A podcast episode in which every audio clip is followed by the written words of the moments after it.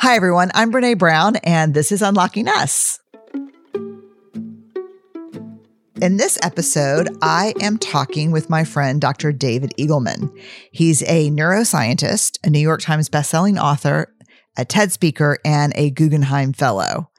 And he has done some incredible research over the decades about the brain and how it works. And I can tell you right now that I am a firm believer that we will never know everything there is to know about the brain. I think some of that is just reserved under the category of forever mysterious. But I do believe we're learning more and more important things about the brain and how we can live and make choices in ways that make us healthier, and not just physically healthier, but neurobiologically healthier. We're going to talk about David's new book, Livewired, The Inside Story of the Ever-Changing Brain. And we're going to talk about one of my weird favorite topics, which is neuroplasticity. Is the brain malleable? Does it stay malleable? And if so, what does it take to do that? I think you're going to love this conversation. It actually changed a couple of my habits. Apple Card is the perfect cashback rewards credit card. You earn up to three percent daily cash on every purchase, every day. That's three percent on your favorite products at Apple, two percent on all other Apple Card with Apple Pay purchases, and one percent on anything you buy with your titanium Apple Card or virtual card number. Visit apple.co slash card calculator to see how much you can earn. Apple Card issued by Goldman Sachs Bank U S A, Salt Lake City branch, subject to credit approval, terms apply. Hi, I'm Johanna Ferreira, Content Director at Pop Sugar Juntos. Juntos is all about celebrating Latinx culture, pride, our many intersectional identities, and joy. Thanks to support from Prime, there's so much to get into over at Juntos this month. From conversations with the Latinx minds behind our favorite new movies and resurrected T V shows, to thoughtful celebrity commentary and exclusive interviews with some of the biggest Latin music artists today. And it doesn't stop there. Get more of the music, movies, and shopping you love on Prime. Whatever you're into, it's on Prime.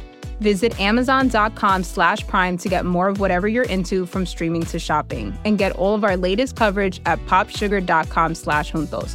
Con amor, Johanna. Before we jump into the conversation with David, let me tell you a little bit more about him. So, you know, he's a neuroscientist. He teaches at Stanford University. He runs a neurotechnology company called Neosensory. He also directs the Center for Science and the Law. He is the author of eight books, including international bestseller Sum and Incognito. And let me tell you, Sum is not even a nonfiction book. It is a fiction book, and one of the wildest, most wonderful things I've ever read. I highly recommend that you read it. It's a short collection of essays that is incredible. Different propositions about what might happen after we die. You'll love it. Incognito is also about brain science. And then the new book we're going to talk about is called Livewired. He is a former Houstonian and a good friend. Let's talk to David Eagleman. So I have to start with this kind of weird question that may be related to the brain, but maybe is not related to the brain, but it's something I've got to get answered for my family. So Charlie is fifteen and he's a freshman in high school. Ellen is twenty-one. She's a senior in college, applying for graduate school. And they constantly are being told that they need to kind of declare STEM or liberal arts. They cannot be both. They cannot do both. They have to choose. And that's really hard in our family because we put equal importance on both. And so I'll try to explain, like, look, I'm a social scientist, but, you know, and they're like, yeah, y'all don't count because you're our parents. And this is when we play the David Eagleman card. So we're like, cause, cause my daughter has read Some. Charlie's getting ready to read it, which is your amazing fiction book. It's just a collection of the most brilliant essays and short stories about life after death, what happens when we die. It's just this incredible book. It's where I fell in love with your writing. So when we play the David Eagleman card, they're like, okay, so he's a neuroscientist, but he writes fiction and he loves interesting music. And so, one, tell me about your path and how you didn't choose STEM or liberal arts. and tell me how that works and what can I tell my kids? And I got to tell you, honestly, a lot of the schools are driving this binary thinking about this. So what what do I do? Yeah, good. Well, so background-wise, I majored in British and American literature as an undergrad. And I was taking lots of science, but I couldn't quite find where I loved it. And then in my last semester of my senior year, that's when I discovered neuroscience. And then I was hooked. But generally, I think that good science and good art are the same thing. They're both trying to understand what in the world is going on around us. And um, they just have slightly different uh, approaches for how to get there. So um, in science, we have a particular toolbox of, you know, things that we use and try to make progress that way and build bridges. But at some point, the toolbox runs out and we're faced with all the stuff we don't know about, you know, like what is the meaning of any of this and what do we do and what makes us happy and sad and so on. And that's where the toolbox of literature picks up and we can Uh, we can try to explore our existence here using that instead. And it just has a slightly different mechanism by which it's judged instead of, you know, reproducibility and peer review and so on. It's just a different thing. It's whether it touches and moves and resonates with people. But I think the greatest thing we can do for the education of our children and for our school systems is to make sure that both are always present because they both teach a lot about the other. It's really important. It's interesting. I did a podcast with Alan Alda and, you know, he's dedicated th- a big part of his life right now to helping scientists like yourself communicate. And you're just, you're, you're very well known. Like you've got an Emmy nominated series on the brain. Um, you're very well known for not only your neuroscience, but your ability to communicate in a way that resonates with all of us. How much amazing work do you think from the science field gets lost because we're not trained how to communicate about it? And we're also trained if you make it too accessible, it must not be that smart. Yeah, I see this a lot. And there's a lot of great science in answer to the question, a lot of great science that is not, uh, that people don't know about, which is a shame, by the way, because, you know, we all pay taxes and that money goes towards that great science. So it'd be terrific if we all knew about it. And more importantly, it's so meaningful for our lives to understand, you know, this deep question of who are we? And, and if you want to get at that question, this three pounds of very complex material inside our skulls is the best inroad into understanding something about ourselves. Yeah, it's not emphasized. There's a weird sort of Kabbalistic thing of making sure that we use jargon in such a way that it's only, you know, you have to be sort of in the ranks of the field to understand what that's about. I think that's a real shame. And so I've spent my career sort of trying to pave this path of taking, you know, doing good science in the lab and then taking it um, into the realm of public dissemination. And I've I've found that extremely rewarding because people really love hearing that without devoting their lives to neuroscience. They'd love to pick up a good book and read about what's going on. Okay, speaking of picking up a good book and read about what's going on with that three pound thing you just described, Livewired, the inside story of the ever-changing brain.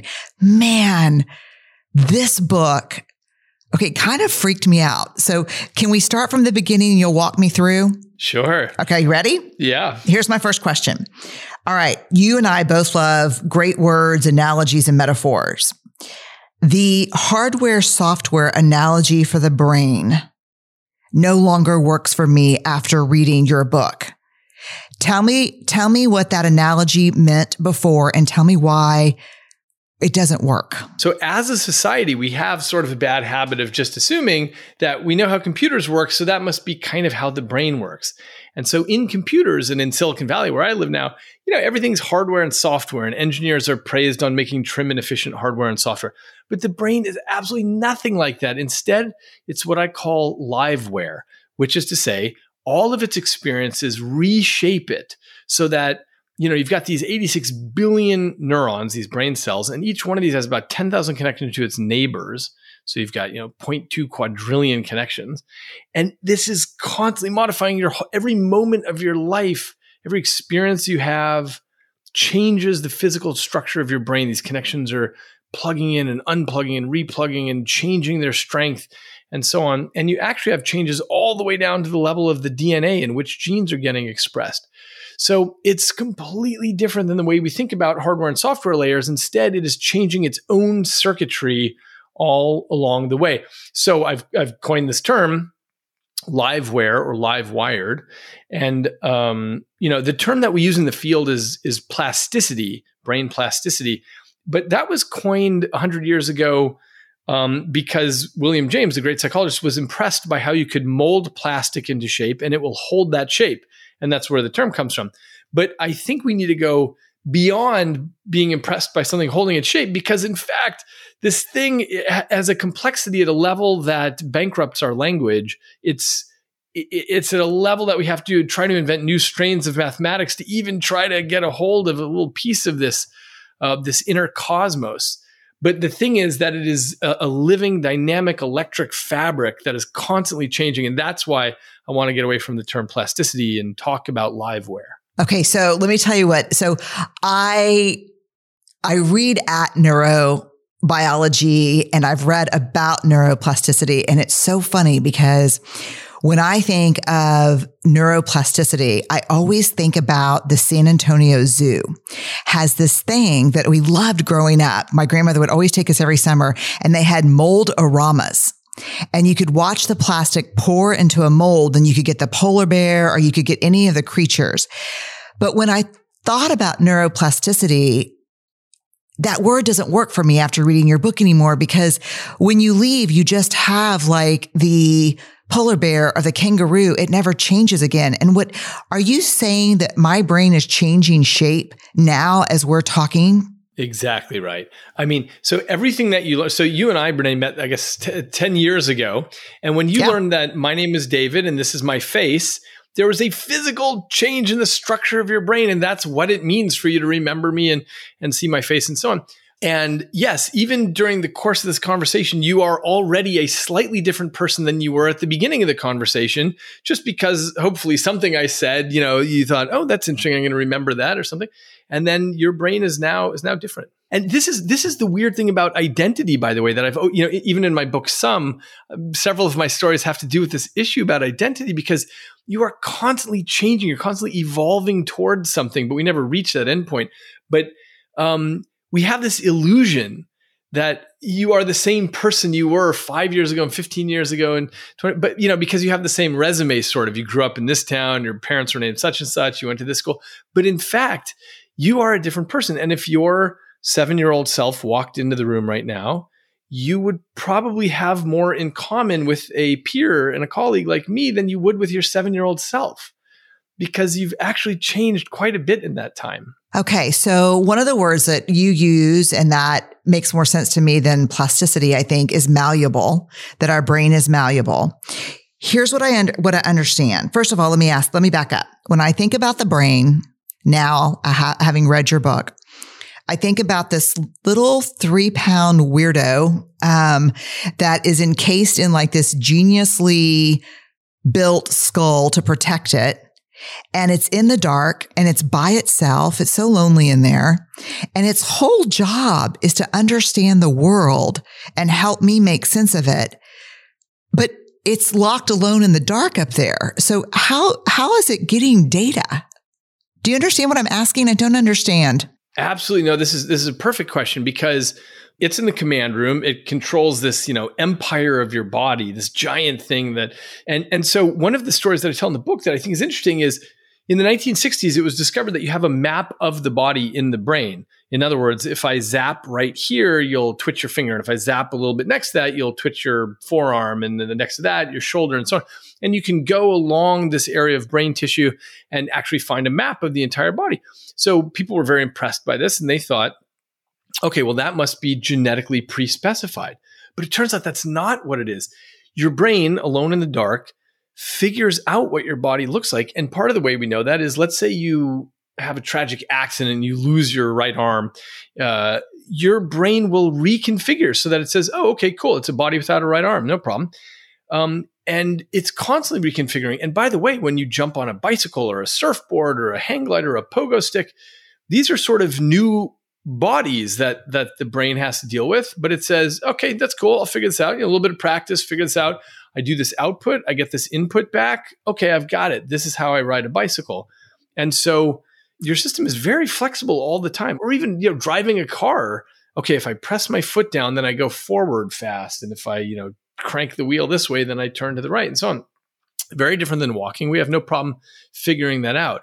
And so the brain, locked in its silence and darkness in the vault of your skull, has has no problem figuring out what the body plan is and how to control it. And it does this by motor babbling. And, and this is equivalent, you know, children learn how to speak by babbling. And what that, what they're doing is they're putting out a sound, and then their ears are picking up on that. And they're figuring out, oh, okay, you know, I, I hear my mother saying a sound, and I'm going to try that. And by doing the output and getting the input back, they're figuring out how to speak. Turns out motor babbling is exactly the same thing, learning how to move with the, you know, mech suit that you're operating, or the bicycle, or the whatever it is. You try things out and you figure it out that way. Is the brain working harder when I'm doing something new and I'm super frustrated? Yeah. This is one of the things that's surprising is, let's say you watch, um, you know, an amateur at something versus a pro. And let's say something complicated like soccer or Tetris or whatever it is. Um, the, the pro is so good and just just killing it on all fronts.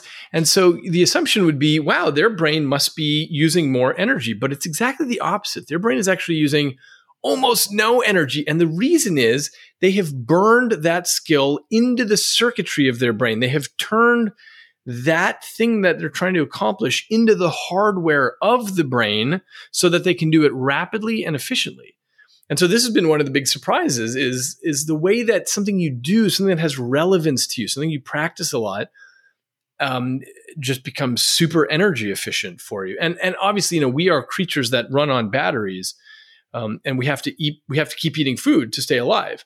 So you just have a little bit of energy that you get from your food, and you have to get to the next thing. And so it's a super efficient way to go to, to build a machine that says, okay, here's what I'm doing a lot. I'm going to make sure that I can do that with as little energy as possible. That's so weird, because you would think that me fumbling on a tennis court would take so much less energy than, you know, Serena Williams crushing it. Like, but then I guess, is that what muscle memory is? Is that, is that etching that you're talking about close to that, the related? Yeah. It's funny. We, we use the term muscle memory, but in fact, it's all taking place in the brain. It has nothing to do with the muscles themselves, but it's the brain. Yeah, exactly. Burning something down to the unconscious. And, and and once it gets there, by the way, you're really good and fast and efficient at it, but you no longer have conscious access to how you do it. So, you know, the the way to mess up a tennis pro's serve is you say, wow, you serve so well. How exactly do you do that? And as soon as she starts trying to explain, she can't do it anymore, because once the conscious mind is trying to figure something out, you can't do it. It's like if you, I don't know if you play piano or something, but you know, if you start looking at what your fingers are doing and thinking about it, you're dead. You can't do it anymore. And when I was younger, by the way, I used to play baseball, and uh, the coach would say, I want you guys to think out there. And I'd say, actually, you don't want us to think out there. You want us to practice a sufficient number of hours that we automatize these behaviors. And then we go out there and we just perform. But he never believed me, so I had to write books on it and so on. Yeah. You send them to your baseball coach. Love, Dave. Okay, let me ask you this.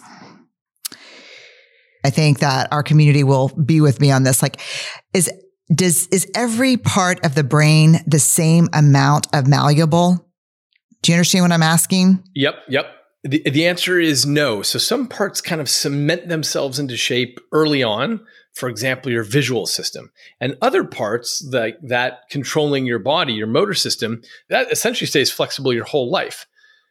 I think this has to do with the, um, I don't want to get technical here, but it has to do with how much the data coming in changes. So with the visual system, there are only a certain number of colors in the world, a certain number of angles and shapes and whatever. So it cements itself into place pretty quickly because it gets a good model of what is going on in the visual world.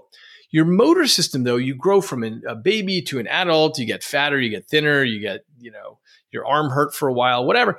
All these things change. And so that stays flexible because it never really has a lock on, okay, here's exactly how I need to run this body. Plus you get into cars, you get on bicycles and so on.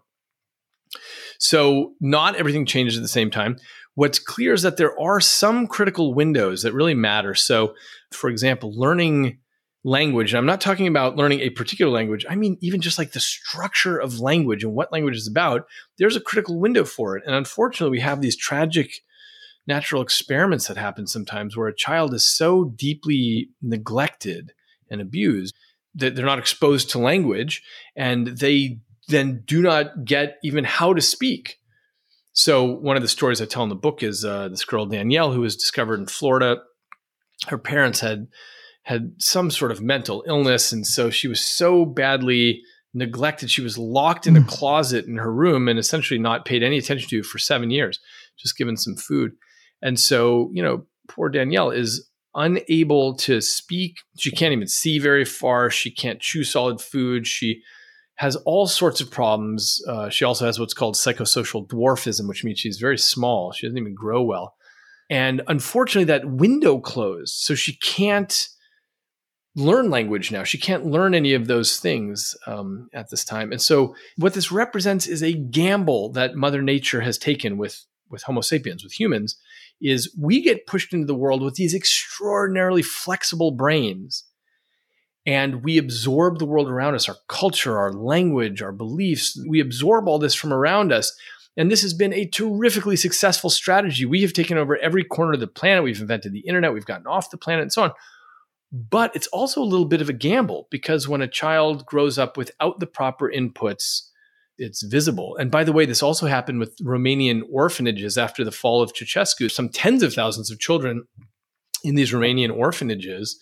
Um, and there were too many for the staff. And so the staff said, you know what, let's not talk to them and let's not hold them, because they'll get clingy if we do that. And so these kids were all raised in this tragic natural experiment where um, they didn't get the proper input, and they all had real cognitive deficits as a result. Can you tell us what the windows are and where, where the big ones are? Yeah. So it turns out there are many d- windows that close at different rates. So learning basic things like language, that closes pretty fast. Let's call it, you know, four or five years. You you have to have the proper kind of input to develop that. Um, other windows close around six or seven. I'll give you an example. Actually, this is how the book starts. A lot of children who end up having epilepsy in a whole half of their brain, mm-hmm. a hemisphere of their brain, they get what's called a hemispherectomy. That means surgically, half of the brain is removed. And the most remarkable part about these surgeries is that the kids are just fine. They they often have a slight limp on the other side of their body, but that's it. Cognitively, they're doing fine. You can have a conversation with them. You can talk about anything. All the missing brain real estate where you would expect it would be absolutely necessary to have that, those functions just get rewired onto the remaining real estate, and, and the children are, are fine. And by the way, this is part of the reason why I want to make such a clear distinction between the machines that we build and the liveware of the brain, because you can't tear half the circuitry out of your laptop and expect it to still work.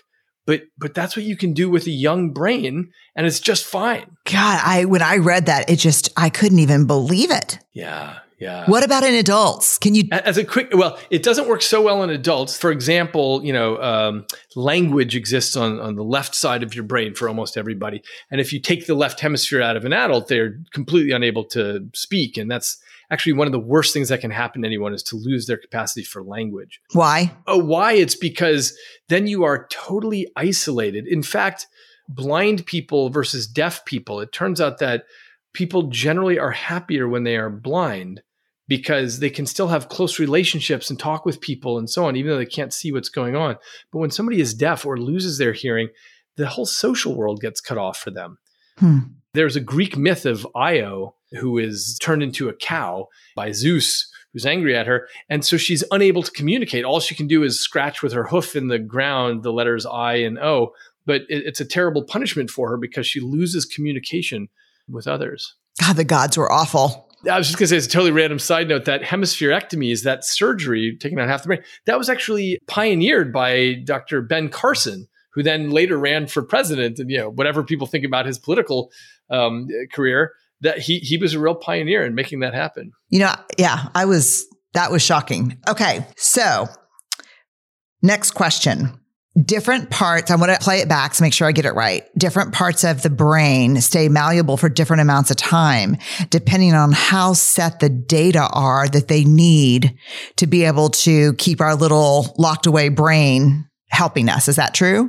That's right. Okay. Let me just add one thing to that. Just as one example, in the visual system, you have different parts of this extended visual system. So the very basic stuff like colors and angles, that gets locked down. But your whole life, you can still learn new faces. So this sort of more high level abstracted part of the visual system stays more flexible. Okay, sorry. Go ahead. That's great. No, I love it. I love it. I love your I love your enthusiasm. I wish y'all could see him. We're on Zoom together and he's making a face like, I can keep going, but I'm going to stop here. Okay. This is a really big question that I have about this. Does the brain stay malleable till we die, or does it stop being malleable at how old am I? fifty-four.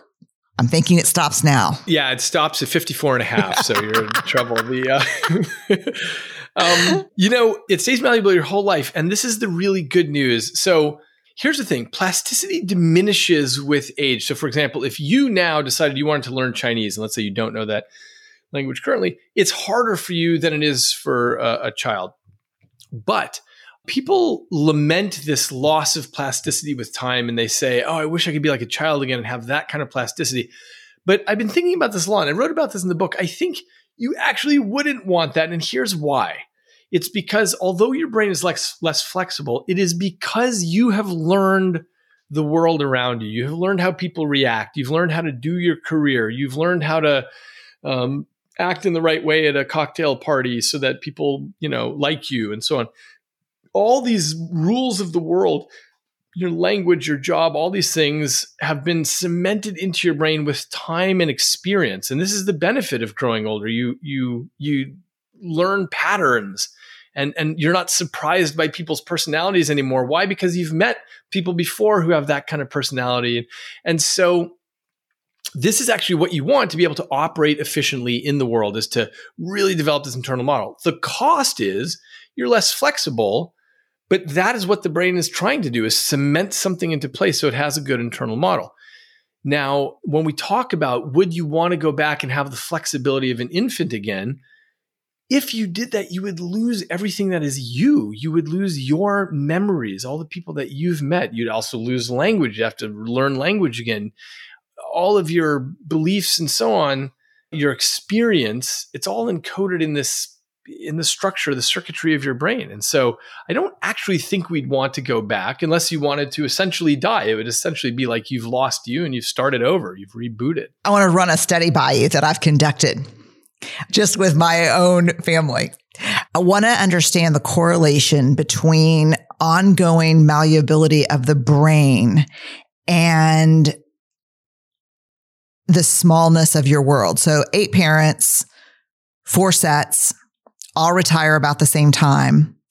Half, really, their world gets really small, kind of like their program, don't leave the house, grocery store. The other half continue out in the world. They volunteer, they learn new things, they travel, they're trying to learn languages. Does your amount of malleability as you get older depend on how much you continue to expose yourself to new data and new stimuli? Do you understand what I'm asking? Yeah, that's, that is exactly right. This is, I would say, the single most important lesson that has emerged about all this brain plasticity stuff, is that if you challenge yourself, if you are constantly facing new tasks and challenges that you're no good at, you are building new roadways and bridges. And there is a study that has been going on for a couple of decades now about nuns who live in a convent, and they all agreed to, to donate their brain when they die. So people have been, you know, analyzing these brains. And what they discovered was that some fraction of these nuns actually had Alzheimer's disease. Their brains were physically getting chewed up with the disease, but they did not have the cognitive deficits that were expected. And it is because even as their brain tissue was falling apart, they were constantly building new roadways. Why? Because they were in a convent. They had to deal with other people. They had chores, responsibilities. They were playing games. They were learning how to use a cell phone, all this kind of stuff. And so upon their death, no one even knew they had Alzheimer's. Contrast that with the, the other people that you mentioned who just run their little program. Their social circles shrink. They sit on their couch. They watch Jerry Springer. And what's going on there is that as their brains diminish with age, they're not building the new roadways. And so the cognitive deficits become very clear. And so this is really the single most important thing that, that all of us can do as we get older, is constantly challenge ourselves. And, and by that, I, I don't mean just, you know, do a Sudoku puzzle or something. What I mean is, as soon as you get even reasonably good at Sudoku, bag that and start something new. Start something that you're not good at, that is frustrating, but eventually achievable. And then as soon as you get good at that, you bag that and you start the next thing. Um, you know, learning languages is a good one. Um, it turns out, just from a brain point of view, other people is the hardest thing that brains deal with, because just because in the sense that you never know what other people are going to say. And so you're That's always right. having to sort of be on your toes. Yeah. And so to the degree that one can maintain an active social life, it's massively important. So interesting, because so many of us have framed successful adulthood is as never having to be uncomfortable at anything again.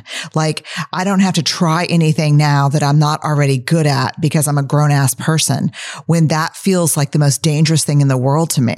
Yeah. Oh, exactly right. I completely agree with you. And it's also interesting to me because I think it also speaks to how voters over seventy, you know, creating echo chambers on both sides, listening to the same people, the same news outlets. I mean, we all do that. Like, I can't throw those folks under the, under the political bus, because that's all of us. But I, I just think there's such a lesson in that. Okay.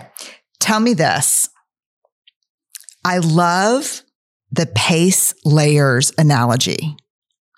We explain what the analogy is around city building first, and then tell me how the brain fits with that city theory. Yeah. So some years ago, Stuart Brand, who's a great thinker, he said, look, when you look at a city, the, the real way to understand this is you have things happening at different paces. So fashion changes rapidly, and what the storefronts are, that changes a little bit more slowly. And what the governance of the city is, in other words, the laws that govern it, that actually changes more slowly. And the architecture of the city, that changes even more slowly, all the way down to nature itself changing, like, you know, where the river runs and so on. And so to understand the functioning of a city, you really have to understand all these time scales and the relationship between them. And so this is one of those things where, you know, you look at it and you think, wow, that's just true. That's just a really, you know, that's good, true. Simple way of looking at it. Yeah. Mm-hmm. And so so what I proposed in Livewired is a, a neural version of, of pace layers, which is to say, some parts of the brain change really rapidly, and then other parts change more slowly and more slowly all the way down. And so as a result, what I realized in looking at this pace layer framework of all these timescales interacting is this explains a lot of stuff. Just as one example, there's one of the oldest rules in neurology is that mm-hmm. older memories are more stable than newer memories. And this means that as somebody is getting older and older, they remember their childhood just fine. They remember all kinds of things from their childhood, but they can't remember what happened last month and last year and so on. And, and in fact, you know, this often happens with people on their deathbed, where they, you know, completely revert into their childhood self. Typically, they go back to their childhood language. Just as one example, nobody knows Albert Einstein's last words because he was mm. speaking in German on his deathbed, and the night nurse didn't speak German. Can I stop you here for a second and read this? Can I read this from the book? I just thought it was so incredible. Um, so talking about French psychologist Ribot, who was struck by his observation that older memories are more stable than newer memories. This is known today as Ribot's law, and it explains why some people, as they reach the end of their lives, revert to childhood language. So David writes, in nineteen fifty-five, Albert Einstein died in a hospital in Princeton, New Jersey.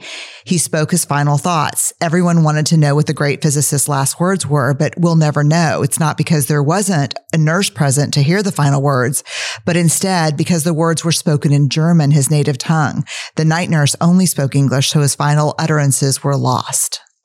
Wow. And this happens all the time as people get older and older. And so the question is, wh- how could that be that, you know, other institutions don't work that way? For example, at the University of Houston, it's not that they remember stuff that they did in the nineteen seventies better than they remember stuff from five years ago. Uh, nobody works that way, but the brain works that way. Why? It's because of this pace layering, which is to say, you have changes that happen really fast. And then if those continue to tell their story, then the next layers eventually say, oh, okay, that sounds believable. I'll make a change to represent that. And if they continue to tell that story, then the next layers down eventually say, okay, that sounds reasonable. I'll, I'll make a change also, and so on. So older memories end up working their way down in the system to eventually become uh, you know, part of the real hard wiring of the system. Whereas newer stuff is still up at these, you know, top pace layers of fashion and, and commerce. Apple Card is the perfect cashback rewards credit card. You earn up to three percent daily cash on every purchase, every day.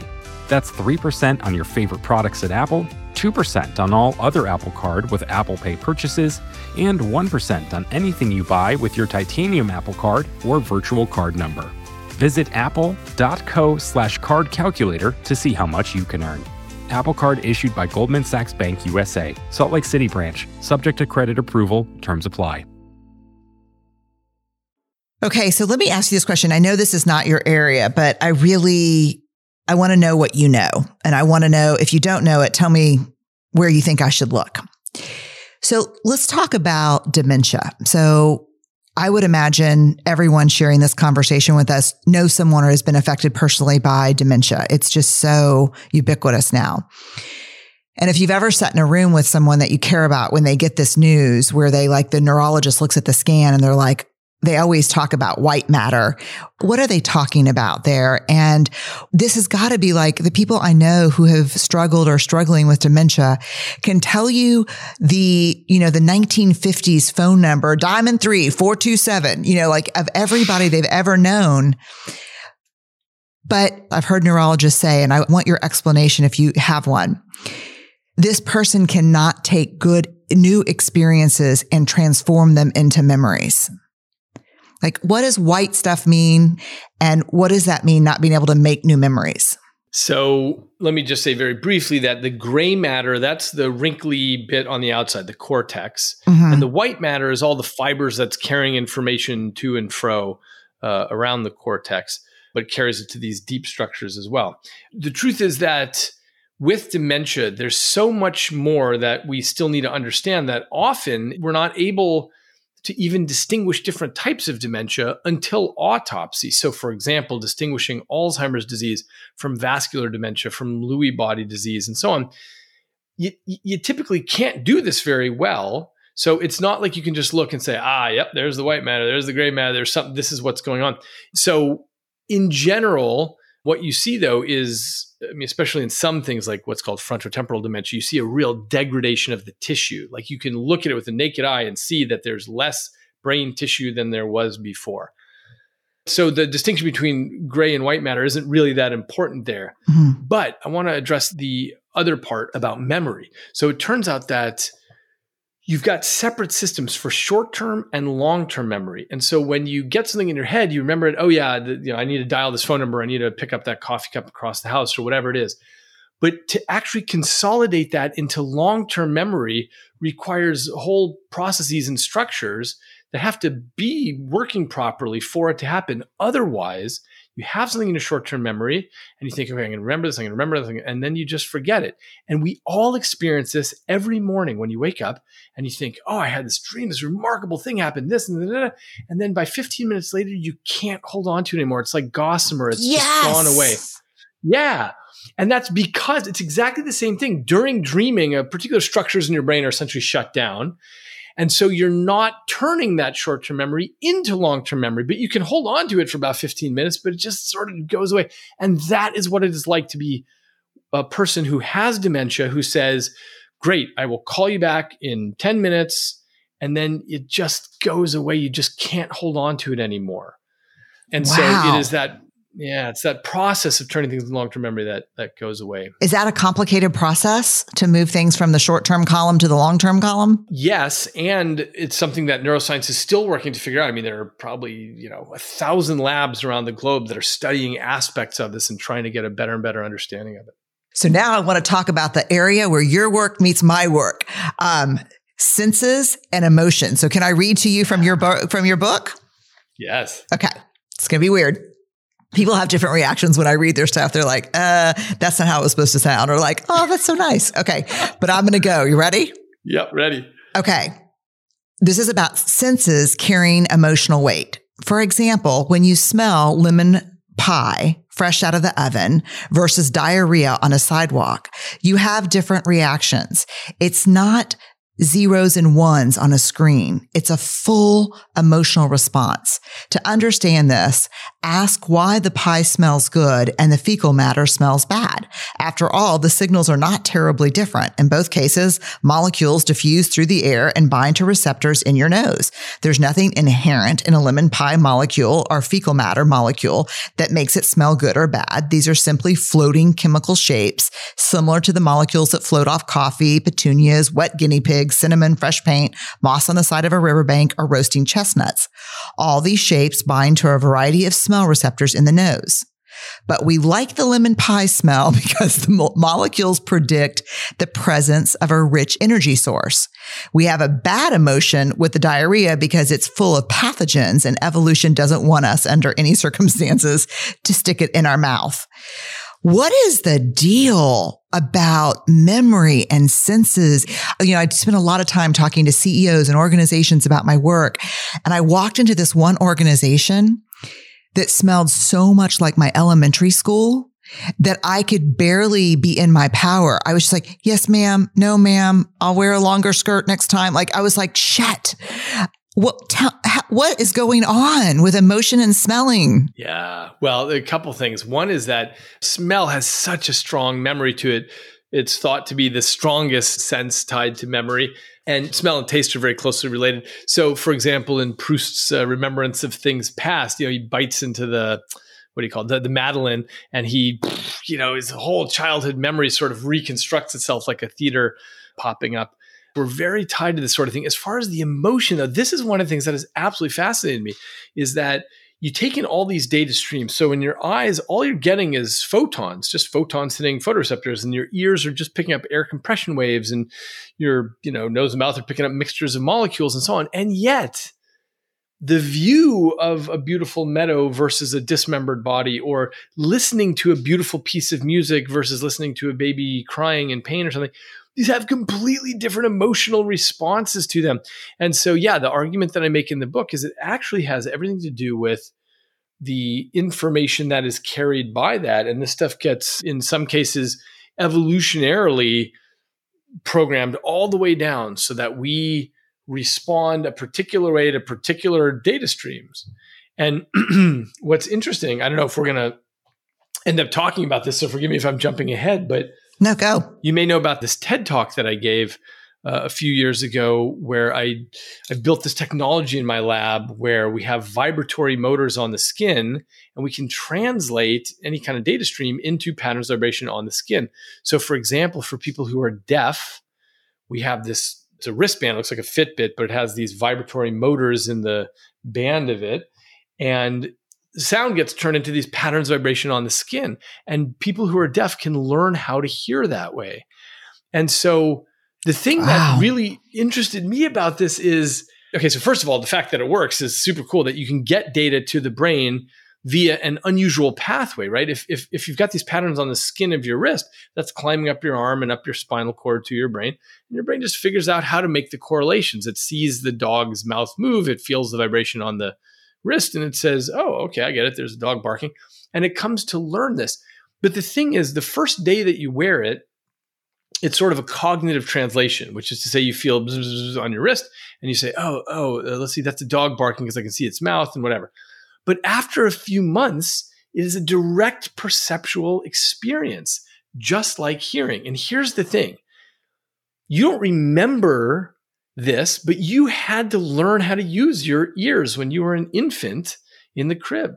It's not like you just drop into the world and ears work and you have this great experience. Instead, really? You just had all these spikes. Yeah. You've got all these spikes coming into your brain through your ears, through your eyes, through your nose. All, just It's just spikes. And, and as we talked about at the beginning, it's just like darkness up there and all these spikes running around. And what your brain is really extraordinarily good at doing is, is establishing correlation. So it says, okay, I see my mother's mouth moving, and, and these, you know, that's coming in through my eyes, and this is coming through my ears, and it eventually puts that together. And it says, oh, when I put out a motor output and clap my hands, then I get this feedback through my ears. Or if I knock on the bars of the crib, then I get this feedback.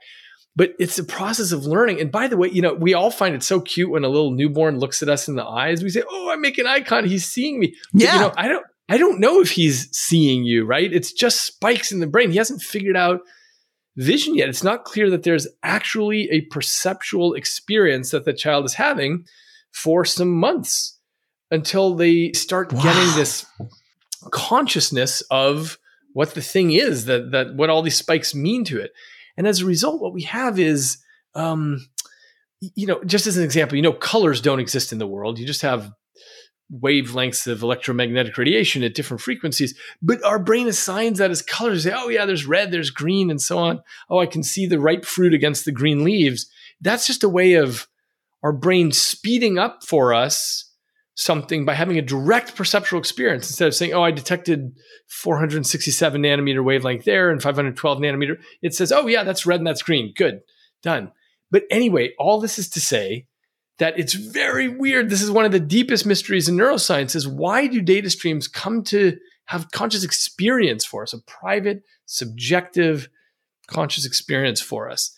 Anyway, so the point is I argue that depending on the information they carry, they come to have feeling. And so what I suggest is with the wristband, for example, we can feed all kinds of data streams and let's say stock market data.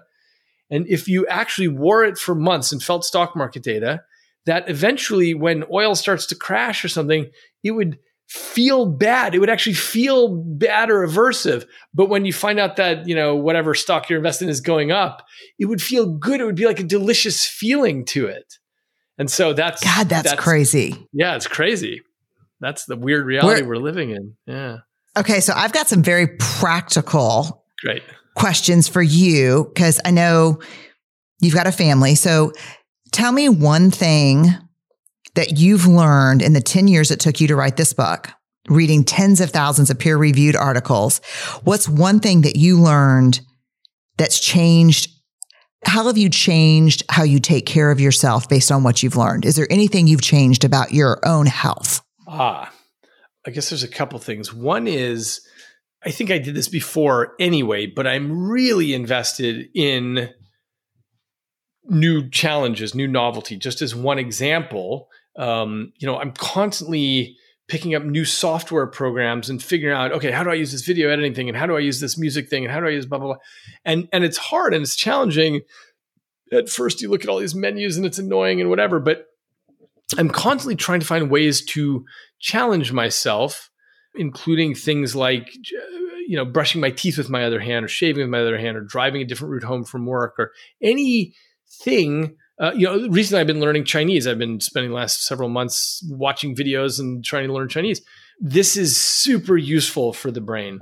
So I would say that's maybe one way I've changed to do more of that. The other thing I would say is I, over the years, I've gotten a really good sense of the way that our identity drifts, not only through time, but also moment to moment. And so the way that I know I'm going to behave in a certain situation, I can predict when I'm sort of of sound mind how I will behave when somebody puts a chocolate cake in front of me. I, I know I'm not going to be able to resist and I'm going to eat the stupid chocolate cake. And so what I always try to figure out is how I can make contracts with myself so that I tie my behavior down now so I can't misbehave in the future. So this is what's called by philosophers a Ulysses contract. And you remember um, Ulysses or Odysseus yeah. was heading home and yeah, he was, realized he was going to pass the island of the sirens and they sang songs so beautiful that all mortal men would crash into the rocks and die. So he had his men put beeswax in their ears so that they could keep sailing and he tied himself to the mast because he knew he would behave badly. So the Ulysses of sound mind was doing something to constrain the behavior of the future Ulysses because he predicted his behavior would be lousy.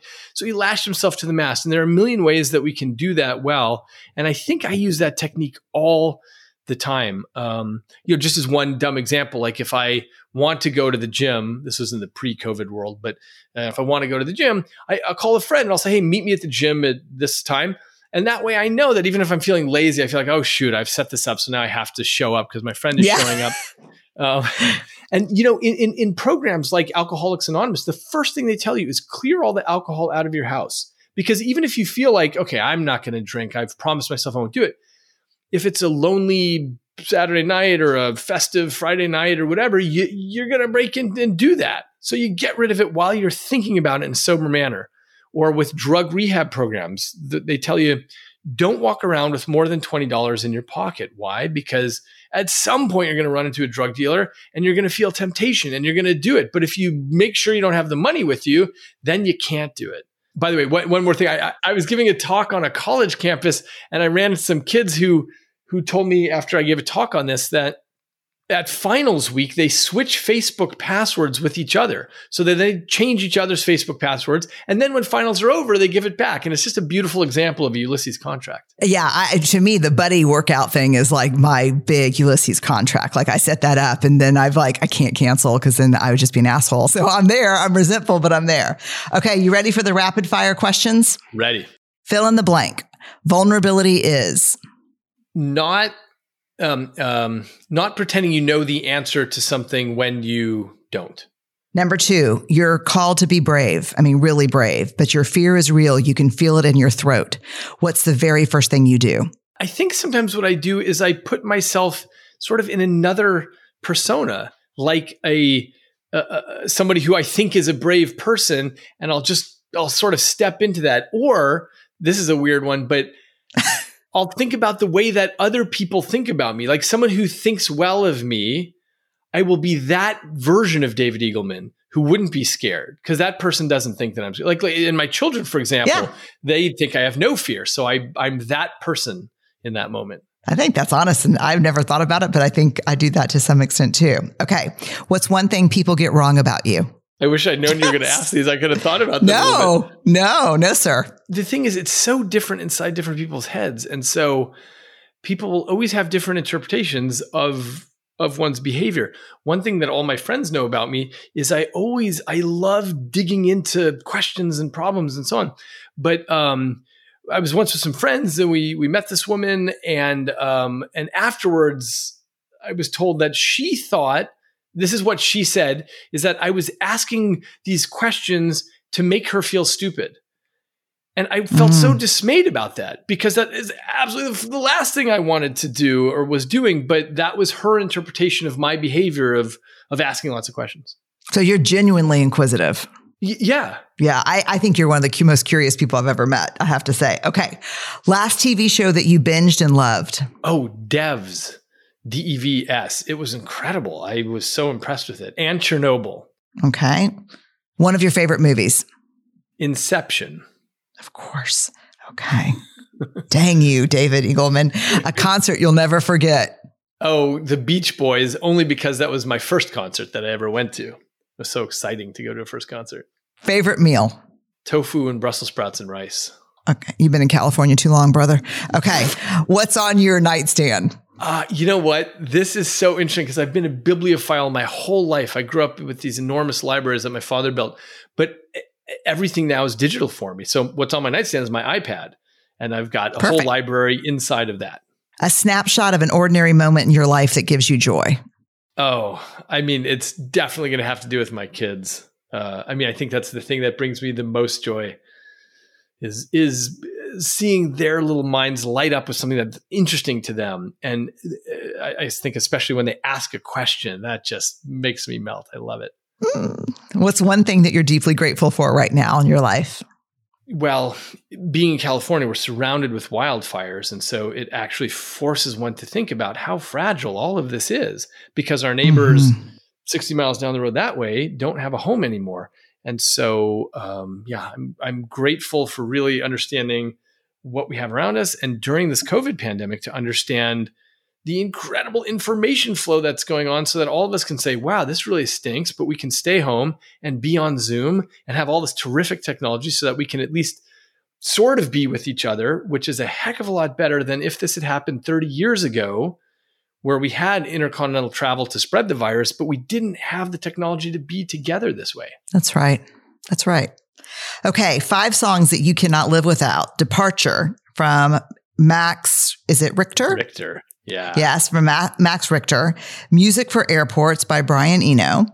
Piano Concerto Number Three, Rachmaninoff. Life in a Northern Town by the Dream Academy. And Seven Years by Lucas Graham. Tell me what that playlist says about you. Oh, Lord knows what it says about me. Um, The reason I love Seven Years, I don't know if, if you know that song, but I don't. He, he's just talking. It's not. It's not even the music that I love so much. It's the lyrics about. Um, he talks about once he was seven years old, and he describes what that's like. And then he says, "Once I was fourteen years old," and he describes that. And he says, "Once I was thirty years old," and he goes to "Once I was sixty years old," and so on. And each each lyric uh, chunk is about a different age of his life. And as you know from reading my book, Sum, I'm obsessed with this idea about us at different ages. So I just find that song so moving, so mm. beautiful. Beauty is a, th- a theme here across your playlist, I think. Mm. Life yeah. in a Northern Town. Where does that come from? I remember that song. You know where that comes from. The uh, if you remember, you know, there's this chunk in the middle where it's sort of this big drum beat. You know, this, these two yeah. boom, boom come in. And so when I listen to it with my kids, we always play that out together where we all do the big drum with our arms and everything. So it's for the fun of it that I like that song. And then last one I have to ask you about is uh, Music for Airports. Mm.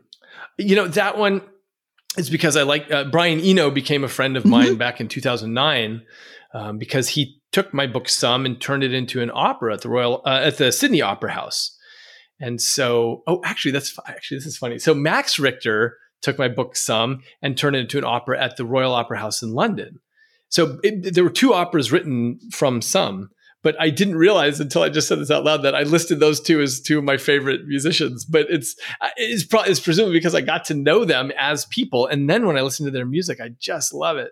That's cool. Well, I know you as a person, and I, I think you're one of the best. And I love this new book, Livewired, The Inside Story of the Ever-Changing Brain, Doctor David Eagleman. Um Thank you for sharing this wisdom with us. And I'm going to go buy a puzzle. Um, and I'm going to keep it, especially since you said fifty-four and a half is like, I'm moving over to the shitless side. Um, I'm going to stay malleable um, and grateful. Thank you for talking to us today. Thanks so much, Brené. Wonderful to see you. You too.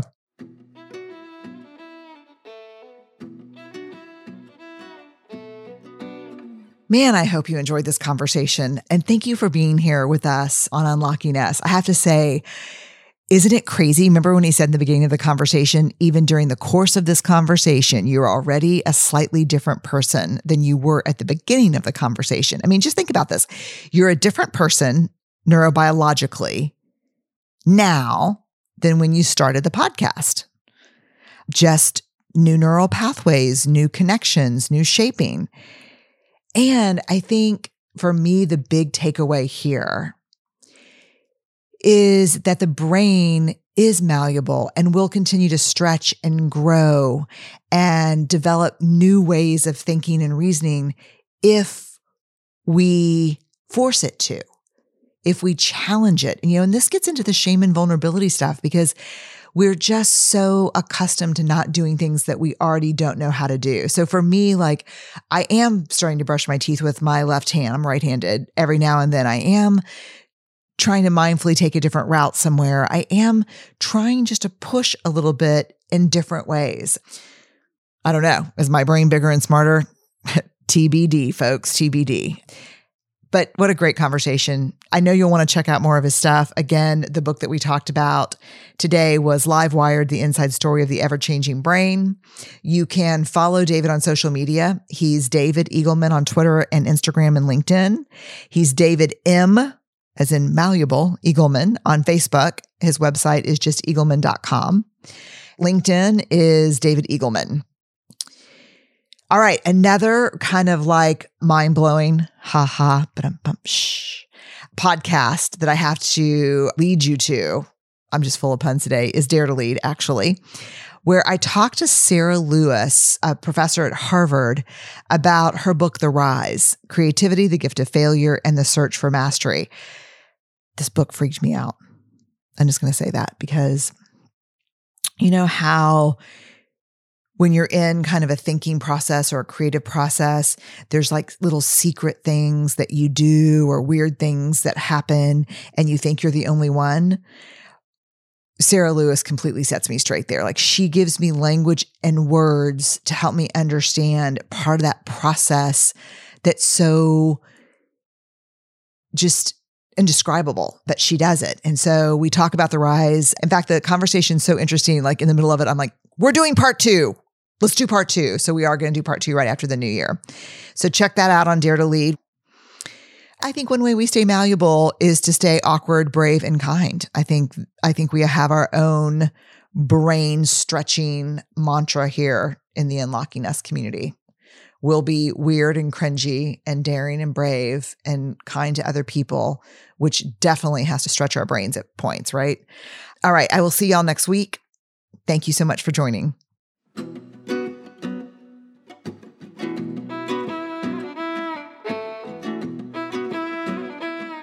Unlocking Us is produced by Brené Brown Education and Research Group. The music is by Carrie Rodriguez and Gina Chavez.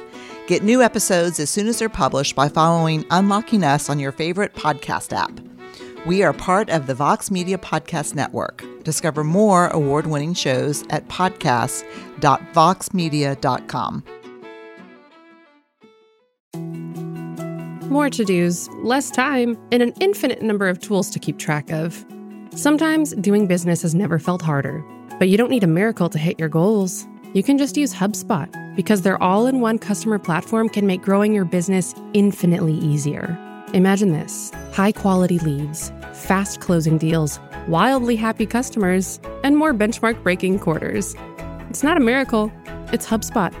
Visit HubSpot dot com to get started today.